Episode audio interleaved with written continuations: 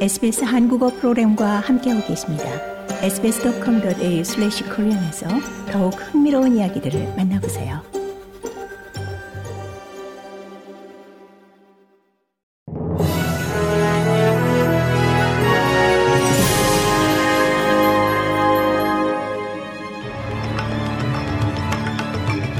(1월 3일) 수요일 오후에 SBS 한국어 뉴스 간추린 주요 소식입니다.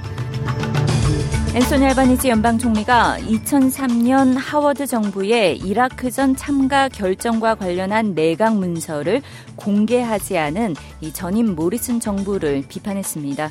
알바니지 정부는 이들 내각 기록물이 공개되지 않은 것이 실수에 의한 것인지 의도한 것인지에 대한 조사에 착수합니다. 지난 1월 1일 공개된 2003년 내각 기록물은 2020년 이 당시 스컷 모리슨 자유당 정부에 의해 호주 국립기록관에 전달됐습니다. 하지만 모리슨 정부는 이라크전 참전에 대한 국가안보소위원회의 논의와 관련한 78개 기록물은 국립기록관에 전달하지 않았다고 알바니지 총리가 밝혔습니다.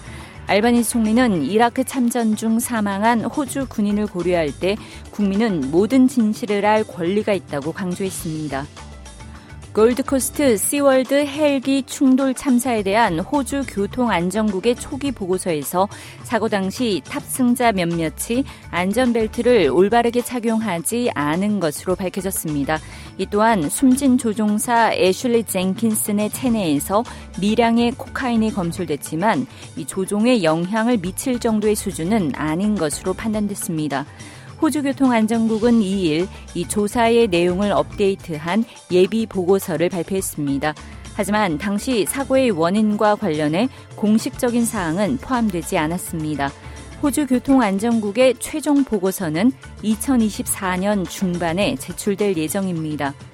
고국에서는 이재명 대표 피습 이튿날인 오늘 더불어민주당이 긴급 의원총회를 열고 대응 방안을 논의했습니다.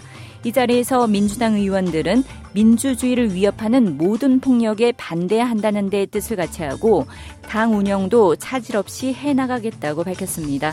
조정식 사무총장은 이 이재명 대표의 수술은 잘 끝나 중환자실에서 회복 중이지만 오늘과 내일 상황을 좀 더 지켜봐야 한다고 설명했습니다.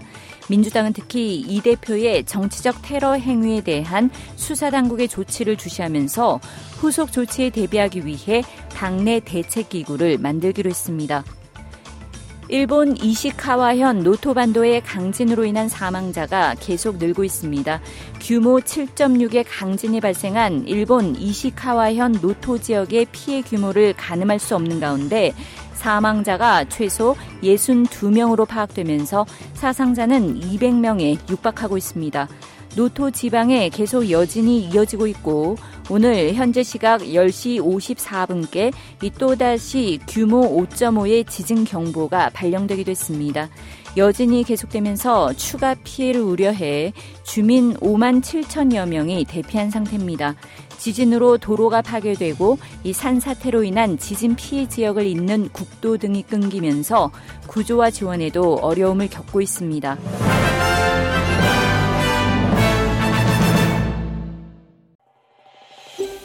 더 많은 이야기가 궁금하신가요?